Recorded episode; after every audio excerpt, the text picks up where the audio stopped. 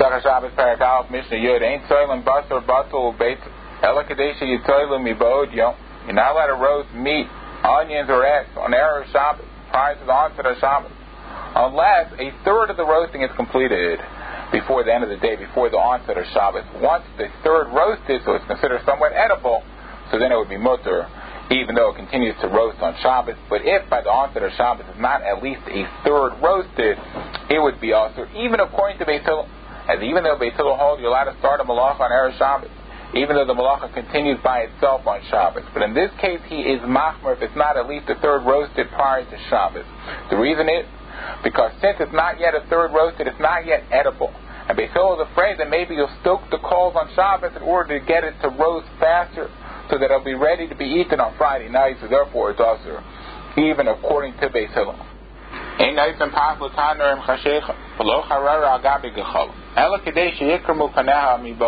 You're not allowed to put bread in the oven, nor can you put flat bread on the coals on Friday prior to dark, unless the side of the bread had become crusted over prior to Shabbos. So then the bread is edible already by Shabbos. As if the bread had not crusted over before Shabbos, we would be afraid that if the bread continues to bake on Shabbos, that you might stoke the coals in order to break it faster. So therefore, it's also even according to Beis Hillel. Way they used to bake the bread in those days is to stick the bread onto the sides of the oven. And when the Tanna Kamma said that the side of the bread has to be crusted over, it's referring to the side of the bread that's facing outward. That's the side that has to be crusted over prior to Shabbos. Once the side of the bread is crusted over, we no longer have to be afraid that you're going to stoke the coals, since the bread is almost completely baked prior to the onset of Shabbos. Rabbi Eliezer Rabbi Eliezer says only the side of the bread that's stuck to the oven has to be crusted over. If that side is crusted over before Shabbos, even though the side that's facing outward is not yet crusted over, it would be mutter according to Rabbi Eliezer, as Rabbi Eliezer is more lenient according to him. Once the side that is stuck to the oven is crusted over, we no longer have to be afraid that you'll stoke the coals on Shabbos, and you can continue to leave the bread in the oven on Shabbos, even though it is baking on Shabbos. Shabbos Perek Alef, Mishnah Yud Alef, Mishalshon is a Pesach Batan or Im Chashecha. You're allowed to lower the Korban Pesach into the oven right before it's dark. If Erev Pesach comes out on Erev Shabbos, so the Korban Pesach is shechted on Erev Shabbos, and it has to be roasted before Shabbos. You're not allowed to roast it on Shabbos, obviously. Now you're allowed to lower the Pesach into the oven right before Shabbat, even though the entire roasting process will be done on Shabbat. Now, even though we said in the previous mishnah, they're not allowed to roast meat on Erev Shabbos unless a third of the roasting process is completed by Shabbat. even according to Hillel. But the Korban Pesach is an exception. You're allowed to put the Korban Pesach on the spit and into the oven right before Shabbos, even though the entire roasting process will be done on Shabbos. The reason is, is because the Korban Pesach is eaten with a Chabura. A number of people eat the Korban Pesach together. And B'nai Chabura's reason When something is being done with a number of people, they're very careful not to do any Avera. And if one of them tries to stoke the coals on Shabbos, they'll be reminded by the other one that it's forbidden to stoke coals on Shabbos, and therefore there's nothing to be concerned about, and allowed to lower the Pesach with the spit into the oven right before Shabbos, even though the roasting is done on Shabbos. And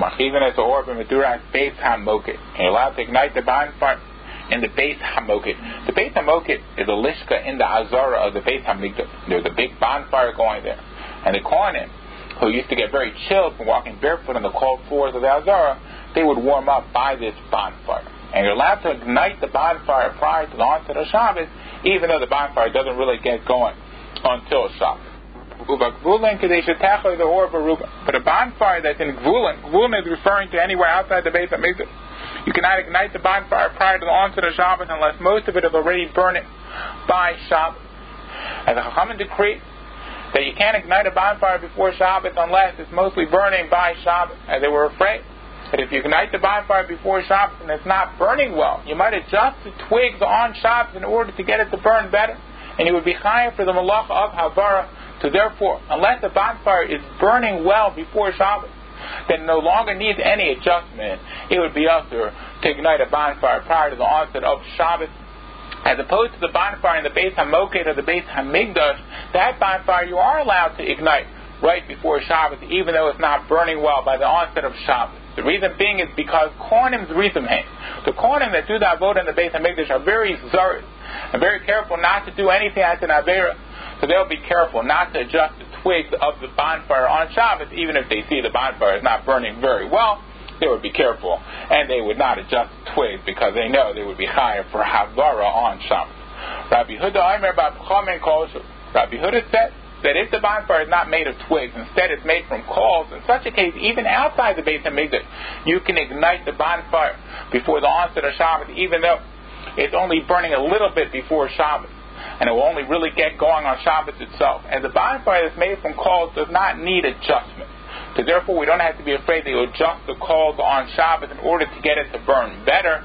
And since the bonfire from coals burns well without adjustment, the Chacham allow you to ignite it right before Shabbos, even though it only really gets going on Shabbos.